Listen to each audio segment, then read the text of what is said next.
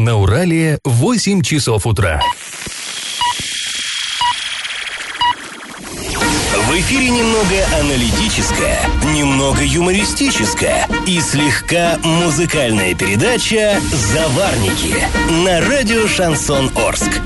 Доброе утро, друзья! В эфире радио «Шансон Орск» программа «Заварники». И ближайший час вы проведете с нами Эльвирой Алиевой. Доброе утро. И Павлом Лещенко. Если кто-то не может дослушать наш эфир, не расстраивайтесь, не впадайте в отчаяние. Всегда можно переслушать или дослушать программу на подкастах. Заходим на сайт урал56.ру для лиц старше 16 лет, в раздел «Заварники», кликаем, скачиваем, наслаждаемся. Можно также подписаться на нас через специальные приложения, которые находятся легко через App Store, Google Play.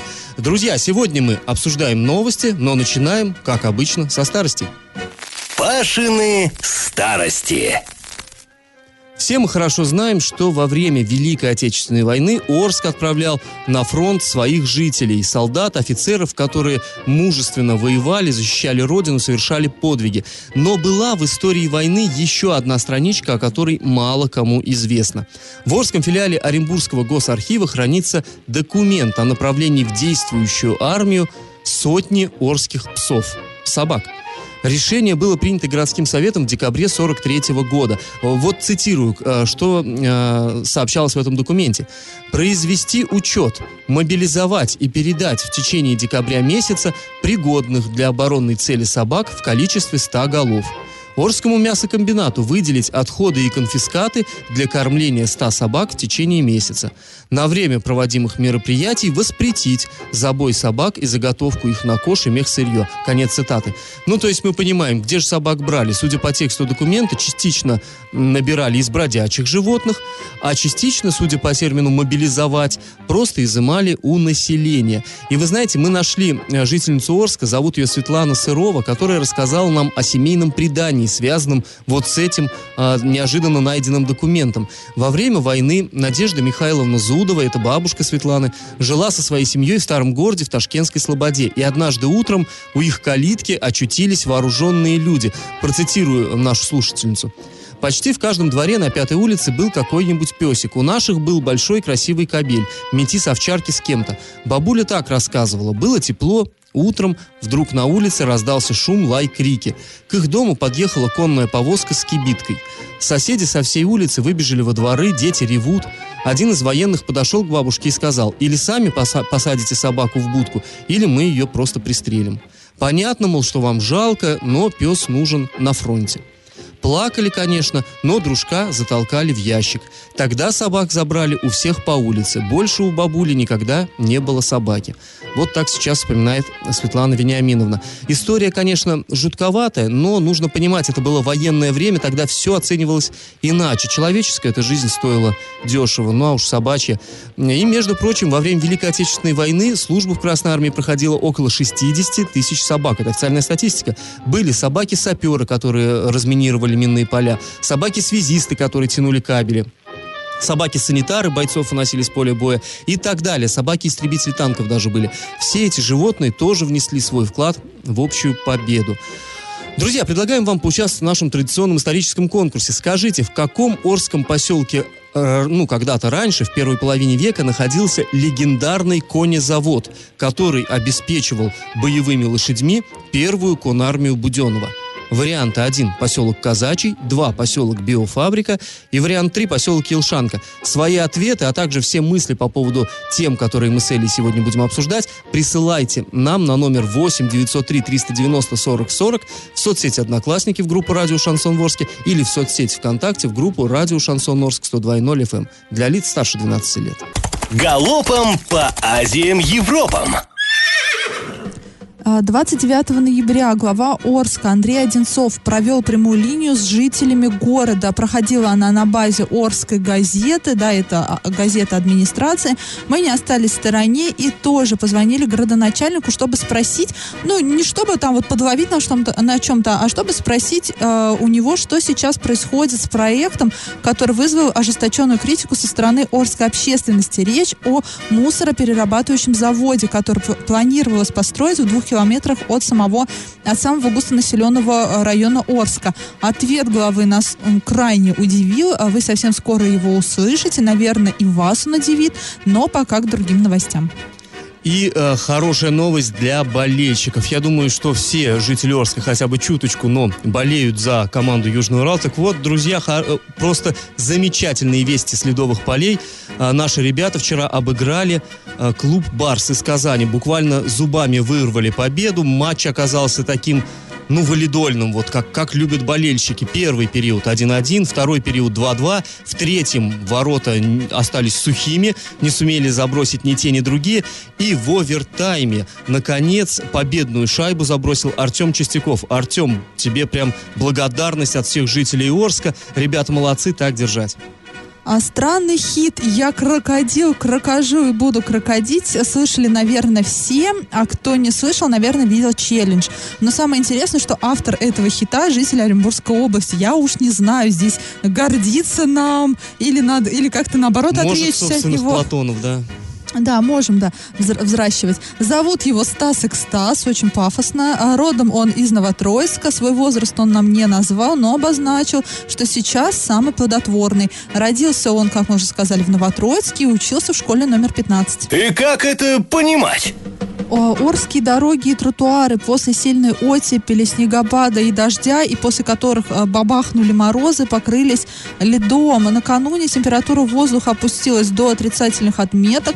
Холодно, кстати, и сегодня. Кто уже выходил на улицу, тот прочувствовал. А кто не а, выходил, тот кутается в шарфик. Да, и правильно, пусть кутается.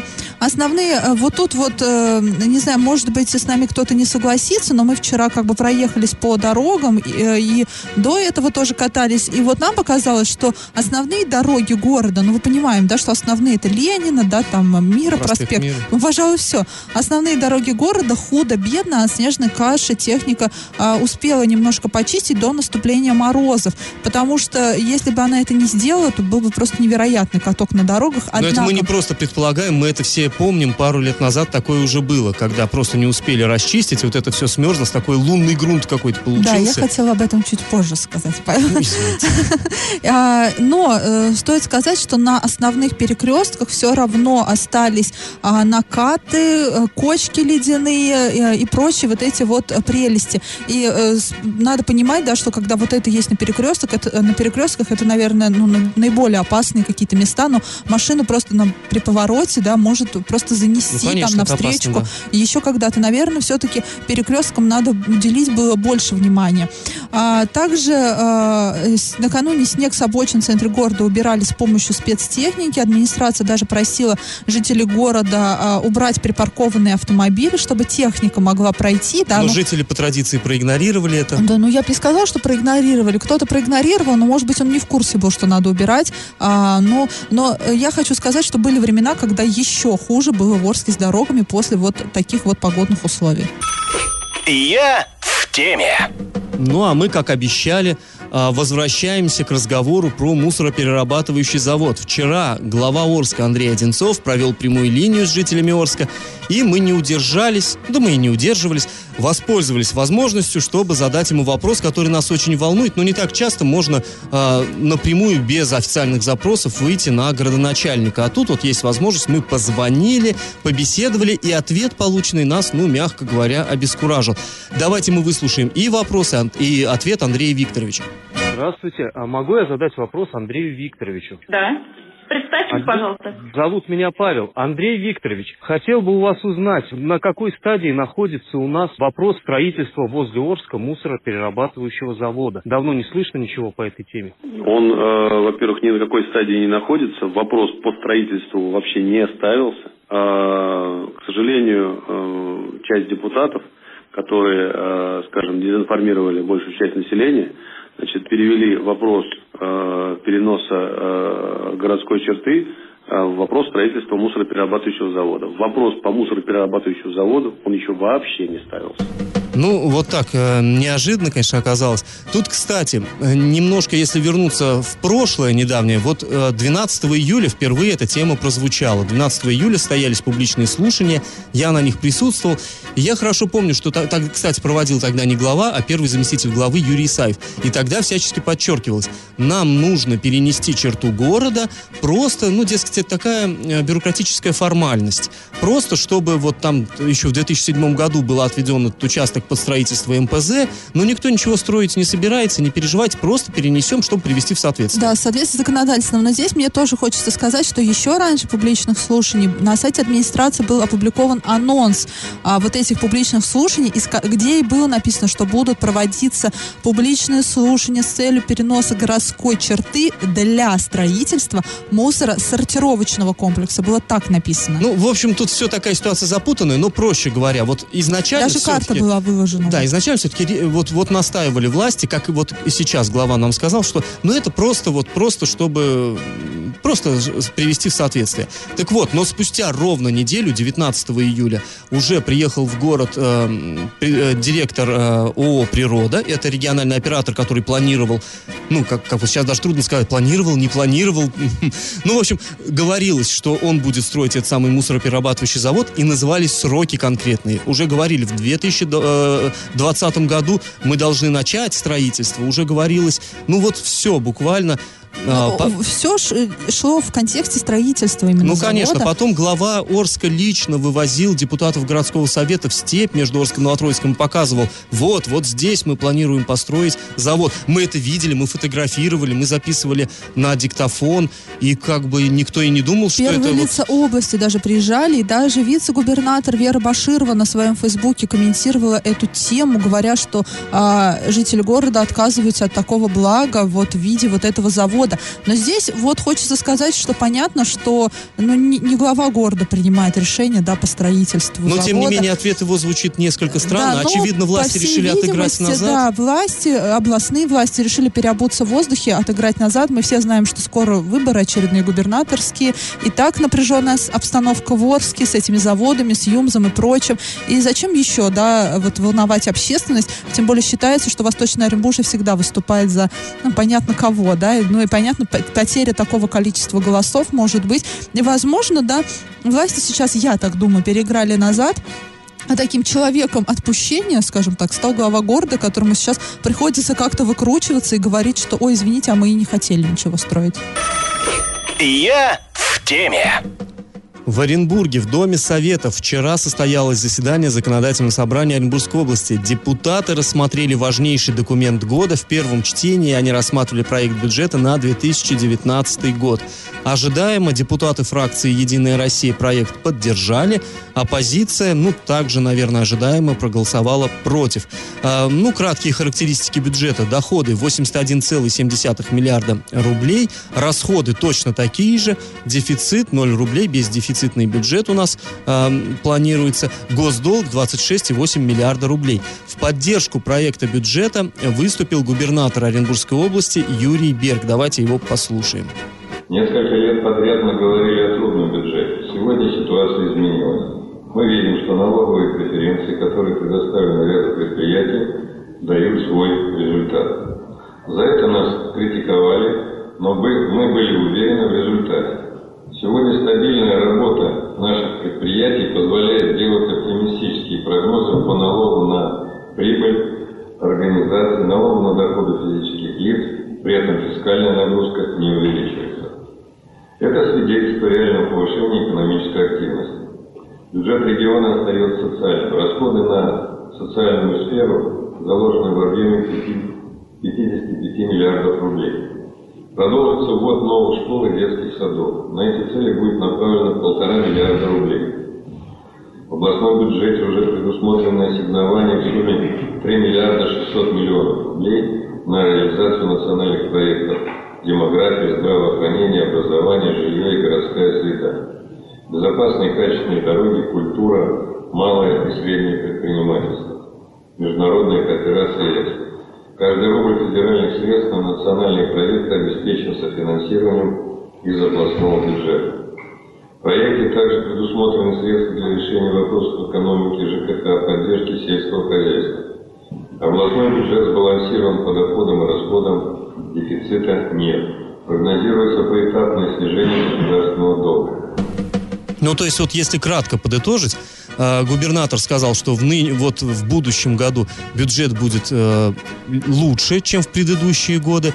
И в том числе это из-за того, что, может быть, вы помните вот эту историю, и губернатора, и правительство часто критиковали в предыдущие годы за то, что власть давала большие льготы по налогам, скажем, нефтяникам, например. И люди возмущались, ну, не нашли самых бедных, да, кому там какие-то льготы Да, у давать. нас нефтегазовая промышленность, она вообще сейчас как-то не это, не бедствует и кри- Ну, кризиса да. не испытывает. И вот тогда особо, правительство да? критиковали, и теперь, считает губернатор, вот эти, та политика дает все-таки свои плоды, и бюджет в этом году лучше, чем в предыдущие годы. Он социально а, ориентирован и так далее. Большие суммы заложены там на новые школы, детские сады, на поддержку здравоохранения и так далее. Но а, представители оппозиции раскритиковали бюджет за то, что мало денег предусматривается на решение вопросов на местах. Но это вечная боль местного самоуправления. В частности, лидер коммунистов Максим Амелин заявил, я процитирую, «Ситуация, когда 81% доходов передается в федеральный бюджет, а на местах остается только 4% доходной базы, абсурдно и ненормально. Зависимость от подачек из вышестоящих бюджетов де-факто это полное отсутствие местного самоуправления. Ну, сложно и тут не, соглас- не согласиться. Да ты знаешь, я думаю, даже и эм, тем, кто вообще-то лояльно относится к власти, не только оппозиционерам, с этим трудно не согласиться. Я, например, на заседаниях городского нашего совета вот это слышу очень часто. То есть депутаты говорят, что ну что вы хотите, ну в городе остается очень мало денег, все уходит в Оренбург и в Москву особенно. То есть, э, на самом деле, ничего тут сильно нового-то нет. Ну, э, друзья, Хорошо, что наш, наш э, губернатор считает, что жизнь в следующем году станет получше, полегче. Получше на 4%, да, по всей видимости. Ну, мы будем на это очень искренне надеяться. И как это понимать? Работу тренера по фигурному катанию в Орске взяли на контроль после жалобы родителей в блог губернатора Оренбургской области Юрия Берга. Однако факты, изложенные в жалобе, не подтвердились. К нам обратилась жительница Орска, э, в том числе а, и в блог губернатора, и к, и к нам она обратилась и сообщила, что а, Ольга Асанова, это тренер как, как раз-таки по фигурному катанию, не всегда проводит тренировки, проводит необоснованный сбор средств, а ее воспитанники не показывают высоких результатов. И вообще, э, вот, вот тот человек, который к нам обратился, да, понятно, что мы не раскрываем его имя. К нам живой человек обратился, но на, у него есть право быть анони- а, анонимно выступать. У него есть такое право. Так вот, также она а, сообщила о предвзятом отношении к некоторым воспитанникам. А, конечно, мы не стали сразу публиковать и поднимать эту тему, выставлять ее на всеобщее обозрение. Мы отправили запросы, потому что да, журналистика предполагает, что э, все точки зрения должны быть услышаны. Так вот, в Министерстве образования нам сообщили, что до этого момента претензий к деятельности тренера не было, то есть они не поступали в Минобр. Однако работу пообещали взять на контроль, пообещали провести анкетирование родителей и прочее. Кроме того, занятия долж- должен был посетить заместитель директора по учебно-воспитательной работе детской юношеской школы э, номер 4, 4 Алена Милешко. А Также мы обратились в администрацию города и в ответе от имени первого заместителя главы Орска Юрия Исаева а, говорится, что факты, изложенные в обращении, не, также не подтвердились. По информации муници- муниципалитета Асанова ведет четыре группы юных фигуристов. Они завоевали, приза- завоевывают призовые места, в том числе вот недавно в Екатеринбурге выиграли, а, в Троицке, в Оренбурге. Однако администрация спортшколы взяла ситуацию с тренером на контроль. Но вчера эта информация, она просто вот эффект разорвавшейся бомбы имела на сайте урал56.ру для лиц старше 16 лет. А телефон горячей линии просто оборвали, звонили родители. Причем мнения были разные. Тут хочется, конечно, сказать, что, наверное, мы были в шоке от того, что именно в родительской среде может быть столько злобы, там, я не знаю, желчи. Это Да ну некотор- я нет, я не в шоке, да, ну я ты, ты, предполагал. ты в- ты в этом просто варишься, у тебя двое детей, да, в курсе. Но я, не, я просто не представляю, как можно, э, это не ко всем относится, как можно быть такими невоспитанными, общаясь по телефону. А причем а, многие э, критиковали нас за то, что мы э, начали разрабатывать так называемую анонимку, но большинство родителей даже не представились, когда нам звонили. И, кстати, звонила женщина, которая представилась руководителем Дюш-4, но мы не знаем, она или это не она, но это просто что-то невероятное она говорила. Кричала «желтая пресса», «желтая пресса» и прочее, прочее. Ну вот, смотрите, если мы желтая пресса, то значит был губернатор Оренбургской области тоже желтая пресса, потому что обращение было опубликовано в том числе и там. А эта площадка, скажем так, серьезная. Так вот, смотрите, не просто была опубликована анонимка, но и были даны ответы от Минобразования и Управления образования. И тут хочется сказать, что многие родители вот эти все факты нам подтвердили. Галопом по Азиям Европам. Прокуратура города Оренбурга и Управление дорожного надзора проверили качество уборки снега э, с улиц областного центра. Из-за неблагоприятной погоды, ну мы знаем, были сильные снегопады у нас последние пару дней, в Оренбурге требовалось принять дополнительные меры, чтобы дороги были безопасными. Однако, как сообщили в прокуратуре, администрация Южного и Северного округов не обеспечили качественную своевременную уборку снега и наледи, а мэрия, в свою очередь, не проконтролировала их работу. В общем, в итоге это, как считают в прокуратуре, спровоцировало рост э, числа дорожно-транспортных происшествий. За одни сутки в Оренбурге произошло 90 аварий. Пострадали два человека. В итоге прокурор Оренбурга внес в адрес исполняющего обязанности главы города представление с требованием устранить допущенные нарушения. То есть не все так было благоприятно там, как вот нам казалось издалека. За, на проведение банкета и концерта, посвященного Дню работника сельского хозяйства перерабатывающей промышленности Оренбургской области будет потрачено почти 2 миллиона рублей. А в меню мероприятия красная икра, тушеная говядина и красная рыба, ну и так далее. Это то, что вот нам приглянулось, скажем так. Празднование Дня работника э, сельского хозяйства в этом году нам, намечено на 20 декабря 2000, на 20 декабря и пройдет в Оренбурге. Накипело! А к нам обратился наш постоянный слушатель. Имени его мы не знаем, к сожалению, но переписываемся регулярно. Он буквально каждый наш эфир комментирует, подбрасывает что-нибудь интересненькое, так сказать, инкогнито. Так вот, этот наш слушатель пишет, качество школьного питания совершенно отвратительное. За последние, два, э, за последнее время два отравления. Ну, мы попросили его сказать, где были вот эти случаи отравления детей, чтобы могли разобраться в ситуации. Но как-то вот он нам не ответил. Нет, нет, он нам ответил. Ответил, да. Но мы пока не будем говорить, где, а потому что, да, надо сначала проверить. Ну, получается, ну, голосовно-то. Ну, понятно, хорошо. Но действительно, жалоб на качество питания школьного поступает очень и очень много. Часто дети не хотят есть в столовых, ну, это факт, это все мы знаем. А, и что же вот в таких случаях можно сделать? Ну, самый, как э, казалось бы, простой и логичный шаг, это просто не, э, никто не заставляет питаться в этих школьных столовых. Но детям действительно они надолго уходят из дома, им надо что-то там есть. Питание должно быть сбалансированным, они... да, и, а не сухомятку, которую можно взять из дома. А, ну почему? Можно из дома взять и не сухомятку, в принципе, пища из дома. Вот мы поинтересовались, можно ли носить в школу еду из дома. И э, многие дети так поступают, в принципе, но не во всех орских школах разрешают вот эту, эту практику. Но вот, кстати, то, что не разрешают, это нарушение, потому что любой ребенок может принести еду из дома. Да, и мы Но обратились... если он отравится, вы будете отвечать. Мы родители. обратились в Министерство образования Оренбургской области, и вот что нам там сообщили, цитата. «Санитарным законодательством России обеспечение ребенка в учебное время продуктами домашнего приготовления не регламентируется». Ну, мы понимаем, не регламентируется, это не значит запрещается. Но в случае пищевого управления, упа- э, пищевого отравления, управление Роспотребнадзора прежде всего будет выяснять причины его возникновения. В зависимости от этого будут устанавливаться виновные лица, допустившие нарушение санитарно-эпидемиологических ну, правил и нормативов. Так нам сообщили в Министерстве образования Оренбургской области. Ну, то есть, что, подытожим, запрета на это нет, ребенок Возможно, может приносить есть еду. что-то но... в уставе в школьном, но я не думаю, что он может противоречить. Он не может этому, этому противоречить да. в любом случае. Но... А если противоречит, то жалуйтесь. То есть, если э, что-то произойдет с ребенком, тоже отвечать будете вы, а никак не администрация школы.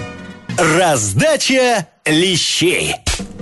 Ну, а программа наша подходит к концу. Самое время подвести итоги. Мы вначале спрашивали, где находился легендарный конезавод, который обеспечивал боевыми лошадьми даже первую конармию Буденова. Да, действительно, когда-то Орск был славен своим конезаводом. Здесь выращивали породистых верховых лошадей для самых лучших кавалерийских частей. Э, до революции этот завод был государственным, им управлял казачий полковник. И, кстати, когда Николай II приезжал в Орск, он посетил, да, вот дом, тот самый царский дом, который в старом городе сейчас существует, но он там недолго пробыл, а вот ночевать отправился именно вот э, туда, на конезавод. Ну, там были, понятно, э, помещения там и так далее. Э, так вот, после революции традиция продолжилась, и лошадей Орский завод уже поставлял в Красную армию, в том числе вот и Буденному. И на фронтах Великой Отечественной войны наши лошадки тоже повоевали. Ну, потом, понятно, кавалерию упразднили, технический прогресс, и на базе вот этого конезавода открыли биофабрику. С тех пор поселок так и называется, биофабрика. То есть правильный ответ сегодня два. И победителем у нас сегодня становится Юрий, чей номер заканчивается на 5318. Мне кажется, Юрьев у нас еще не было. Ну, это хорошо, с почином. А, Друзья, слушайте нас в, разде- в подкастах в разделе а, «Заварники» на сайте урал56.ру для лиц старше 16 лет. Слушайте своих мобильных с помощью соответствующих приложений. Ну, а на сегодня мы с вами прощаемся. Этот час вы провели с Эльвирой И Алиевой. Павлом Лещенко. Пока, до понедельника. Завариваем и расхлебываем в передаче «Заварники». Каждое буднее утро с 8 до 9.00 на радио «Шансон Орск». Для лиц старше 12 лет. Радио «Шансон». СМИ зарегистрировано Роскомнадзором. Свидетельство о регистрации Л номер ФС 77 68 373 от 30 декабря 2016 года. Для лиц старше 12 лет.